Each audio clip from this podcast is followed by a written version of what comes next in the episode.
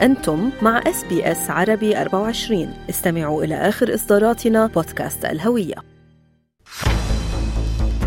من مراسلينا. أهلا بكم في رحلتنا الأسبوعية إلى العاصمة بيروت. معكم كريستال باسيل. وأنا بترا توق الهندي وينضم إلينا مراسلنا من بيروت أنطوان سليم للإضاءة حول أبرز المستجدات على الساحة اللبنانية. صباحك خير أنطوان. صباح النور. نبدأ بالتطورات السياسية يعني مع استمرار اعتصام نواب آه، التغيير يعني يلي لا يزالوا بقاعه المجلس النيابي وسط تضامن عدد كبير من النواب والسياسيين والمواطنين إلا أنه المفاجأة الأكبر آه، أنطوان تمثلت باستئناف المحقق العدلي بجريمة انفجار مرفأ بيروت القاضي طارق البطار تحقيقاته بالقضية المتوقفة منذ 13 شهر آه، آه، عرفت أنه قرر الادعاء على ثمان أشخاص جدد ما الجديد لديك في هذا الملف؟ آه، يمكن القول أن هناك مفاجأة مدوية هزت بيروت والأوساط السياسية وهناك تغطية واسعة في الإعلام المحلي والعربي والدولي لعودة قاضي التحقيق في ملف انفجار المرفأ طارق بيطار بعد عام وشهر على كف يده أي منذ أوائل العام 2022 تحديدا في شهر كانون الأول 2021 البيطار استأنف عمله بناء على دراسة قانونية طعنت في الأساس الذي تم عليه تجميد عمله وفيها أن المحقق العدلي لا يحتاج إلى إذن لملاحقة المدعى عليهم لكونه أساسا مفوضا للقيام بهذه المهمة. المفاجأة الثانية التي أطلقها البطار هو إخلاء سبيل خمسة موقوفين في ملف المرفأ من أصل 17 ومن دون كفالة مع منعهم من السفر.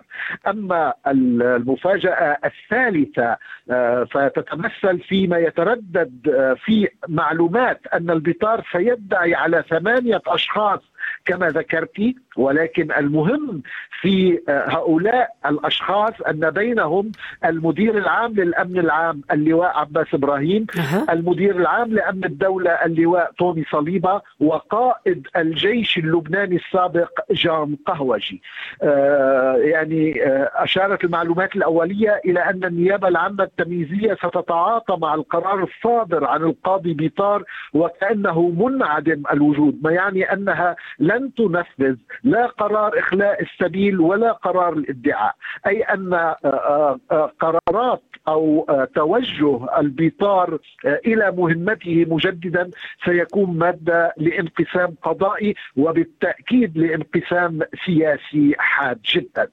وبعد الخلاف بين التيار الوطني الحر وحزب الله وحزب الله بشأن انتخاب رئيس الجمهورية اجتمع الجانبان في وقت جذب الأضواء اعتصام نواب التغيير بمجلس النواب ماذا لديك عن هذا الموضوع؟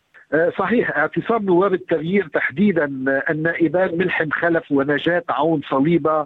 سرق الأضواء بعد الجلسة الأخيرة لمجلس النواب والتي جاءت روتينية ولم تتوصل إلى الانتخاب الرئاسي. هذا الاعتصام يتواصل منذ الخميس الماضي للنائبين خلف وصليبة ومعهما نواب آه، معارضون يتقاطرون إلى ساحة النجم تضامنا. ولكن حتى هذه الساعة لم يضغط الاعتصام على رئيس مجلس النواب النواب نبي بري للدعوة إلى عقد جلسة انتخاب جديدة ومفتوحة كما يطالب النواب المعتصمون.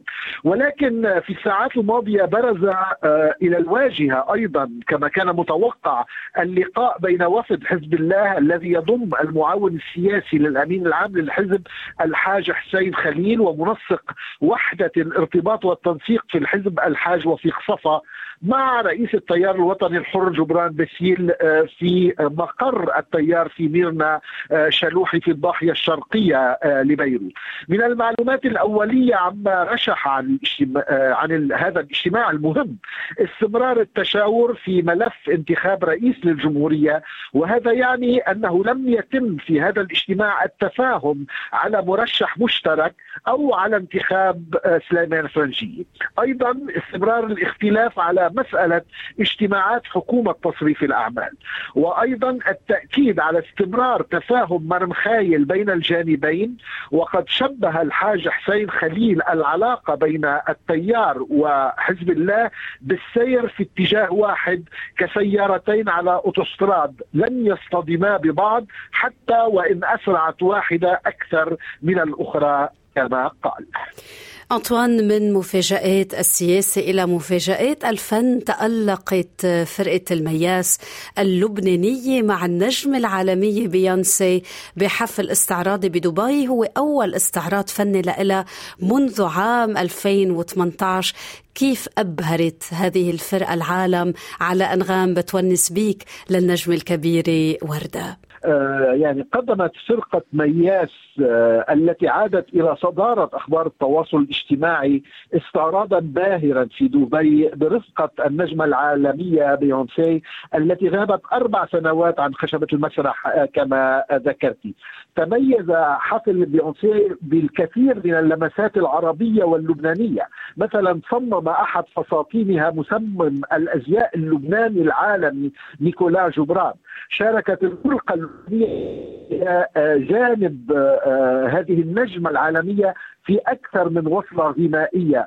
آه، قدموا إلى جانبها لوحات استعراضية مبهرة. إحداها كانت كما ذكرت أيضا على أنغام أغنية بتونس بيك للفنانة وردة الجزائرية ممزوجة آه، بأغنية Beautiful Liar ولم تكتفي بيونسي بوردة الجزائرية فقط اختارت مقطعا لإحدى أغنيات النجمة اللبنانية لتكون بداية لوصلة غنائية آه، جديدة. بالتأكيد هناك فرحة آه، لدى فرقة مياس على آه، يعني هذا الحدث. وقد عبرت الفرقة عبر حسابها الرسمي على إنستغرام واعتبرت أن هذه المشاركة هو شرف كبير لفرقة مياس. تحدثنا مع مراسلنا من العاصمة بيروت أنطوان سلامة شكرا جزيلا لك أنطوان ولمعاودة استماع كل ما ورد من مراسلينا من بغداد القاهرة نيويورك بيروت والأراضي الفلسطينية. زوروا موقعنا الإلكتروني. اضغطوا على ال like أو على ال share أو اكتبوا تعليقاً. تابعوا إس عربي 24 على الفيسبوك.